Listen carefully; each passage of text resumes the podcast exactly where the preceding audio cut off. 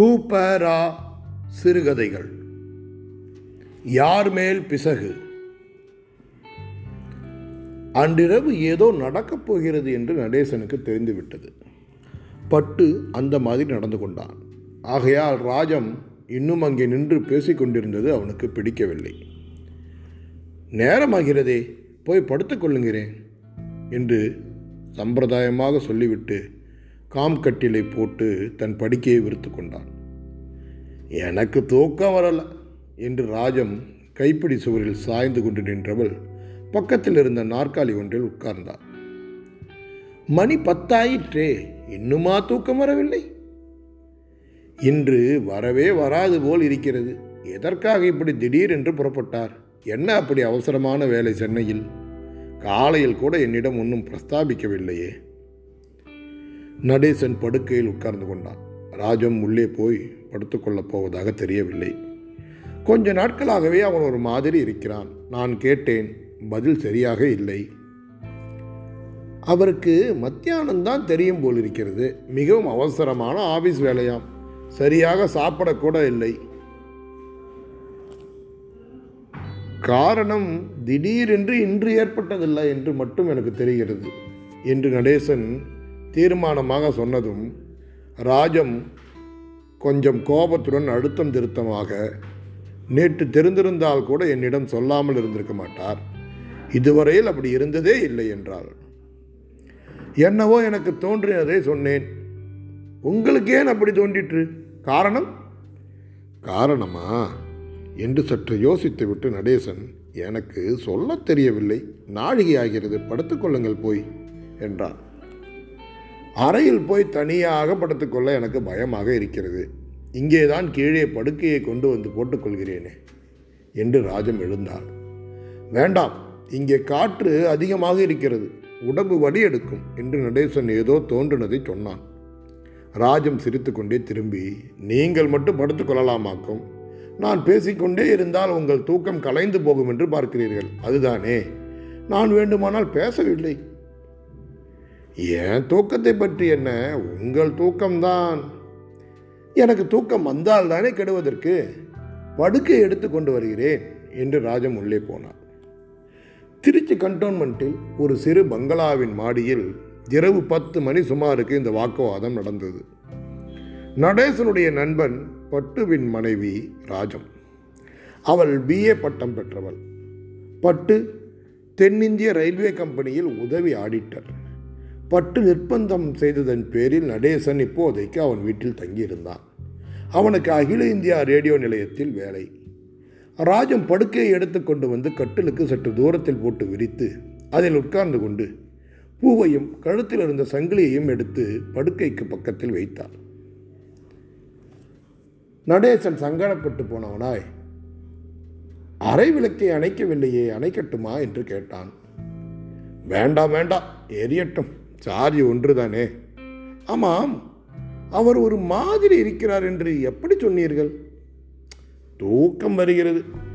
தூங்கட்டுமா? அதற்குள் தூக்கம் வந்து விட்டதாக்கும் நீங்கள் இரண்டு பேரும் பாதி ராத்திரி வரையில் அரட்டை அடிக்கும்போது உண்மையை சொல்லட்டுமா? எனக்கு ஏதோ மனம் சஞ்சலப்படுகிறது. பட்டு ஊருக்கு போவதாக புறப்பட்டது எதற்காக என்று? என்று நடேசன் முடிப்பதற்குள் ராஜம் குறுக்கிட்டு அதுதான் அவசரமான ஆபீஸ் வேலை என்றாரே. உடனே நடேசன் திடமாக அது பொய் சாக்கு என்று எனக்கு தோன்றுகிறது. ராஜம் அவன் பக்கம் திரும்பி கோபத்துடன் அதென்ன? நீங்கள் அப்படி சொல்கிறீர்கள் என்று சீறினாள். நடேசன் திடீரென்று துக்கம் நெஞ்சடைத்தபடி பட்டுவை பற்றி நான் காரணம் இல்லாமல் ஏதாவது சொல்லுவேனா? ஆனால் என்று சொல்லி நான் எழாமல் நிறுத்தினான். அவனுடைய திண்டாட்டத்தைக் கண்டு ராஜம் கலங்கி ஆனால் என்ன? என்று சட்டென கேட்டார் சொல்லட்டுமா? என்று கூறியவாறு நடேசன் திகைத்து போய் உட்கார்ந்திருந்தான்.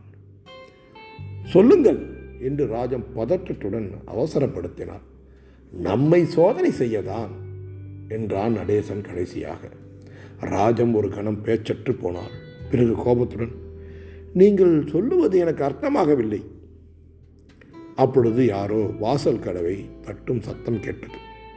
யார் இந்த வேளையில் கதவை தட்டுகிறார்கள்? என்று ராஜம் சலிப்புடன் கேட்டார் நடேசன் குதித்தெழுந்து அவன்தான் பட்டுதான். சீக்கிரம் படுக்கையை சுருட்டி அறையில் கொண்டு போய் போட்டுக்கொள்ளுங்கள் நான் கதவை திறக்கிறேன். சீக்கிரம் சீக்கிரம். என்றார் ராஜத்திற்கு ஒன்றும் புரியவில்லை. எதற்காக படுக்கையை சுருட்டுவது? அவர் என்று உங்களுக்கு எப்படி தெரியும்? என்று உட்கார்ந்தபடியே கேட்டார் நடேசன் நின்று நிலை கொள்ளாதவனாய். தெரியும் தயவு செய்து சொன்னபடி கேளுங்கள். இல்லாமற் போனால் விஷயம் பிரமாதமாகிவிடும் என்று அவசரப்பட்டான். ராஜம் படுக்கையிலிருந்து எழுந்தவாறு என்ன பிரமாதம்? நான் போய் யார் என்று பார்த்துவிட்டு வருகிறேன். அவராக இருக்க முடியாது. வண்டி கட்டாயம் கிடைத்திருக்கும் என்று கீழே போகப் போனார். நடேசன் வழிமறித்து சற்று நான் சொல்வதை கேளுங்கள் என்று அதட்டினான். ராஜத்துக்கு உண்மையாகவே கோபம் தாங்க முடியவில்லை. வழிவிடுங்கள். அவராக இருக்க முடியாது. என் பெயர் சொல்லி கூப்பிடாமல் கதவை தட்டுகிற வழக்கம் அவருக்கு கிடையாது என்று மேலே போக எத்தனித்தார் அளவு கடந்த பதற்றத்தில் நடேசன் தான் செய்கிறது இன்னதென்றே உணராமல் ராஜத்தின் கையை பிடித்தெடுத்து இதோ பாருங்கள் என்று சொல்வதற்கு முன் என்ன துணிச்சல் உங்களுக்கு என்னை தொட? நகருகிறீர்களா இல்லையா? நான் தனியாக இருப்பதால் இன்று மேலே பேச முடியாமல் திணறினான் நடேசன் உடனே விலகி நின்று காலில் விழுந்து கேட்டுக்கொள்கிறேன். படுக்கையை எடுத்து உள்ளே போங்கள். நான் கதவை திறக்கிறேன். என் வார்த்தையை கேளுங்கள். பிறகு தெரியும் என்று கெஞ்சினான். ராஜம் தயங்கி நின்றான். ஏன்? எதற்காக? பிறகு சொல்கிறேன். அவசரம். இதோ ரெண்டு மூன்று தரம் தட்டிவிட்டான். நீங்கள் சொல்கிறபடி செய்ய மனம் வரவில்லை எனக்கு. திருட்டுத்தனம் எதற்காக? இதில் என்ன தப்பு? எனக்கு அவமானமாக இருக்கிறது என்று சொல்லிக்கொண்டே வேண்டா வெறுப்பாக படுக்கையை உள்ளே கொண்டு போய் போட்டான். படுத்துக்கொள்ளுங்கள் என்றான் நடேசன். ராஜம் தீர்மானமாக மாட்டேன். ஆனதாகிறது. படுக்கை எடுத்ததே வெட்கட்கேடு அதற்கு மேல் திருட்டுத்தனம் செய்ய என்னால் முடியாது என்று சொன்னதை கேட்டுக்கொண்டே நடேசன் கீழே போய் கதவை திறந்தான். பட்டு? பதில் சொல்லாமல் பட்டு படி ஏறினான். நடேசனும் கதவை தாழிட்டு கொண்டு பின்தொடர்ந்தான் ராஜம் எதிர்கொண்டு போய் தன் புருஷனை பார்த்ததும் ஒரு நிமிஷம் திடுக்கிட்டு நின்று விட்டான். பிறகு சமாளித்து கொண்டு ஏன்? வண்டி தவறிவிட்டதா? ஏன் வந்து விட்டீர்கள்? என்று கேட்டார். பட்டு ஏளனமாக நான் திரும்பி வருவேன் என்று நீங்கள் எண்ணவில்லை.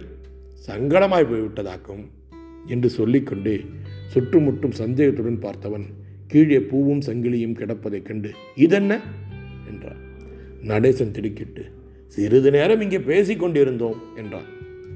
சரச சல்லாபங்களாக்கும் ராஜன் அவன் அருகில் போய் என்ன சமாச்சாரம்? ஏன் திரும்பி விட்டீர்கள் என்று கேட்டாள். அதுவரையில் பட்டு சொன்னது ஒன்றையும் அவள் சரியாக கவனிக்கவில்லை. ஓ யோக்கியதை பார்க்க என்று பட்டு எரிந்து விழுந்தான். அப்போதுதான் ராஜத்திற்கு விஷயம் கொஞ்சம் விளங்க ஆரம்பித்தது. சட்டென்று அவள் கண்கள் கலங்கிவிட்டன. அப்போதும் என்ன சொல்கிறீர்கள்? எனக்கு ஒன்றும் புரியவில்லை என்றார் பட்டு வெறி கொண்டவன் போல சீறிக்கொண்டு புரியுமா? புரியவே புரியாது.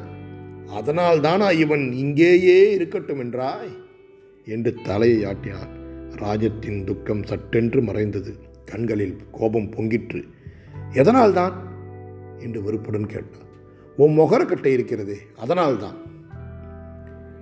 ராஜம் அவன் சொன்னதை காதில் போட்டுக்கொள்ளாமல் ஓ அதற்காகத்தானா? அவர் என்னை உள்ளே போய் படுத்துக்கொள்ள சொன்னார் என்று சொல்லி ஏளனமாக இந்த பூவும் சங்கிலியும் இங்கே இருந்து விட்டதால் என் கள்ளத்தனத்தை கண்டுபிடித்து விட்டீர்கள் அல்லவா?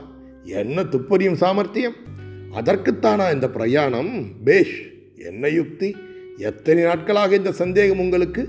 என்று கேட்டுக்கொண்டே ராஜம் அவனை பார்த்த பார்வையில் பட்டு கொஞ்சம் அயர்ந்து விட்டான்.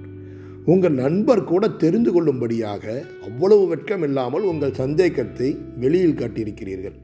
அசடு எனக்கு தெரியவில்லை.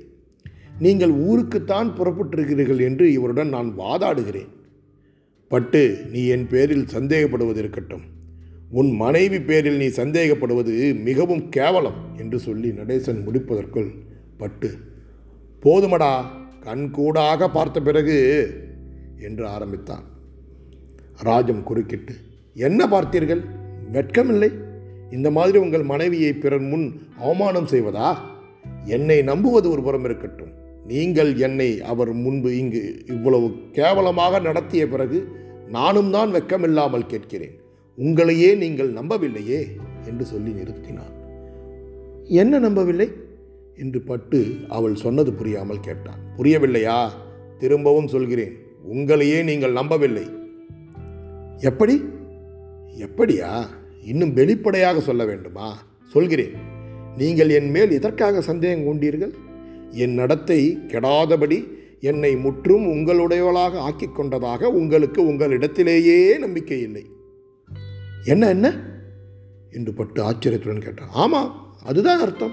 என் மனத்தை நீங்கள் கவரவில்லை என்று உங்களுக்கே சந்தேகம். பட்டுவுக்கு தூக்கி வாரி போட்டு விட்டது. ராஜம் குத்தி காட்டின பிறகுதான் அந்த உண்மை அவனுக்கு தென்பட்டது. அவன் வாயடைத்து போய் நின்றான். அவ்வளோ சங்கடமான நிலைமையிலும் ராஜத்தின் உள்ளத்தில் ஒரு திருப்தி ஏற்பட்டது. புருஷனை இன்னும் தாக்க வேண்டும் என்ற இரக்கமின்மையும் தோன்றிற்று. கூட பிறந்தவர் போல உங்களுடன் பழகின இவரை நீங்கள் நம்பவில்லை. அவர் சொன்னது சரிதான் என்றார். என்ன சொன்னார்? என்று பட்டு சட்டென்று கேட்டார். என்ன சொன்னாரா? எல்லாம் சொன்னார். நீங்கள் ஊருக்கு போவதாக புறப்பட்டது பொய் என்று சொன்னார். எந்த நிமிஷமும் நீங்கள் திரும்பி வரக்கூடும் என்று சொன்னார். இன்னும் என்ன சொல்ல வேண்டும்? எனக்கு அறையில் தனியாக படுத்துக்கொள்ள பயமாக இருந்தது. இங்கே நான் படுத்துக்கொள்ளக்கூடாது என்றார் அவர். நான் பிடிவாதமாக இங்கே படுத்துக்கொண்டேன். நீங்கள் கதவை தட்டினீர்கள். நான் என்று எப்படி தெரிந்தது? அவர் உடனே சொல்லிவிட்டார். நான் திறக்கிறேன் என்று கிளம்பினேன். படுக்கையை உள்ளே கொண்டு போகும்படி கெஞ்சினார். மாட்டேன் திருட்டுத்தனம் என்று மறுத்தேன். பிறகு அவர் மன்றானதை கண்டு அரை மனசுடன் உள்ளே போனேன். போதுமா கதை? நடேசா உனக்கு எப்படி தெரிந்தது? என்று பட்டு வெட்கிய குரலில் கேட்டான். அதெல்லாம் சொன்னால் விகாரப்பட்டு நான் வருகிறேன். காலையில் ஆள் அனுப்புகிறேன். சாமான்களை எடுத்துக்கொண்டு போக என்று நடேசன் சொன்னான். இல்லை நடேசா இதுதான் விஷயம். ஜம்பமாக உன்னை என் மனைவியுடன் சகஜமாக பழகச் சொன்னேன். நான் எவ்வளவு பெருந்தன்மை உடையவன் என்று உங்கள் இருவருக்கும் நிரூபிக்க. ஆனால் கொஞ்ச நாளில் அசூயை உள்ளே தலையெடுத்தது நாளுக்கு நாள் நீங்கள் தாராளமாக பழகுவதை பார்க்க நான் பைத்தியம் பிடித்தவன் போல ஆகிவிட்டேன். அவள் உடம்பு காய்ச்சலாக இருந்தபோது ஒரு நாள் நீ மருந்தை கொட்டி அவளுக்கு கொடுத்து கொண்டிருந்தாய். அப்போது உன் கை அவள் மேல் பட்டது போல் எனக்கு தோன்றிற்று. நான் வெளியே போய்விட்டு திரும்பி உள்ளே நுழைந்து கொண்டிருந்தேன். நான் வருவதை கேட்டு நீ சட்டென்று விலகினது போல் எனக்கு பட்டது. அன்று பிடித்தது பிசாசு. சரியாக. போதும் வேண்டாம் என்று ராஜம் மறுவறுப்புடன் கத்தினான் ராஜம் சொன்ன வார்த்தை ஆயிரத்தில் ஒரு வார்த்தை. என்னிடமே நம்பிக்கை இல்லாதவன் போலத்தான் நான் நடந்து கொண்டேன். என்னை மன்னிப்பார்களா? நடேசன் கண் கலங்கி கிடக்கிறது. பட்டு நான் வரலாமோ? என்று நகர்ந்தான். இல்லை நடேசா இங்கேயே இரு என்று பட்டு கெஞ்சினான். முடியாது. அவர் இனிமேல் இங்கே இருக்க முடியாது என்றால் ராஜம் அழுகை நெஞ்சை அடைக்க. ஏன்? என்று பட்டு திடுக்கிட்டு கேட்டான். மனசில் கலங்கம் ஏற்பட்டு விட்டது. இனிமேல் முன்போல் சகஜமாக பழக முடியாது. எடுத்ததற்கெல்லாம் வெட்கம் பிடுங்கி தின்னும். வீடு எல்லோருக்கும் நரகமாகிவிடும். சில நாட்களில் சரியாக போய்விடாதா? போகாது. அவர் முகத்தை பார்த்து நான் இனிமேல் எப்படி பேசுவது? பட்டு உன் மனைவி சொல்வது நிஜம் என்றான் நடேசன். என் தப்புக்காக அவன் வீட்டை விட்டு போக வேண்டுமா? கண்டிப்பாக. இல்லாவிட்டால் நான் போயாக வேண்டும். அவன் என்ன செய்தான்? ஒன்றும் செய்யவில்லை. நிரபராதி. அவர் வீட்டை விட்டு போக நேர்ந்தது. இனிமேல் எதற்காதெல்லாம்? பட்டு நான் இங்கே இருக்க இணங்கினது தான் தப்பு என்று சொல்லிவிட்டு நடேசன் மெதுவாக வெளியே போனான். கதவை தாழிட்டுக்கொள் என்று கீழே இருந்து அவன் துக்கக் குரல் கேட்டது. எல்லாம் ஏன் தப்பு ராஜம்? என்று சொல்லிக்கொண்டு பட்டு நாற்காலியில் சாய்ந்தான். ராஜம் விக்கி விக்கி அழுதாள். விக்கல்களுக்கிடையே சிறிது கழித்து இல்லை என்மேல்தான் பிசகு. எனக்கு தெரிஞ்சிருக்க வேண்டும். பெண்ணாக பிறந்து என்ன சொன்னாலும் பிற புருஷனுடன் நான் அவ்வளவு சகஜமாக பழகி இருக்கக்கூடாது என்று சொல்லிக்கொண்டு தாழிட சென்றார் கலைமகள் ஜனவரி ஆயிரத்தி தொள்ளாயிரத்தி நாற்பத்தி மூன்று.